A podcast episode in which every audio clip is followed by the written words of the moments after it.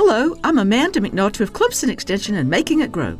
Lil, one of our three kids who live in LA, has gone on cleanups for the Los Angeles River, most of which is in a concrete culvert with no opportunity for sediment or debris to be safely deposited on soil. Although Edward and I had a marvelous trip recently, it was stunning to see the amount of litter thrown on the streets, and there were few sidewalk trash cans. Public spirited citizens show up for supervised cleanups, and Lil has done this too. When the river is particularly low, it's safe to walk in that culvert and pick up litter. She said it's depressing to see how much trash, which if not removed goes straight into the Pacific Ocean. Oceans can be overwhelmed. After a rain, it is not safe to surf for two days due to pollution in the water.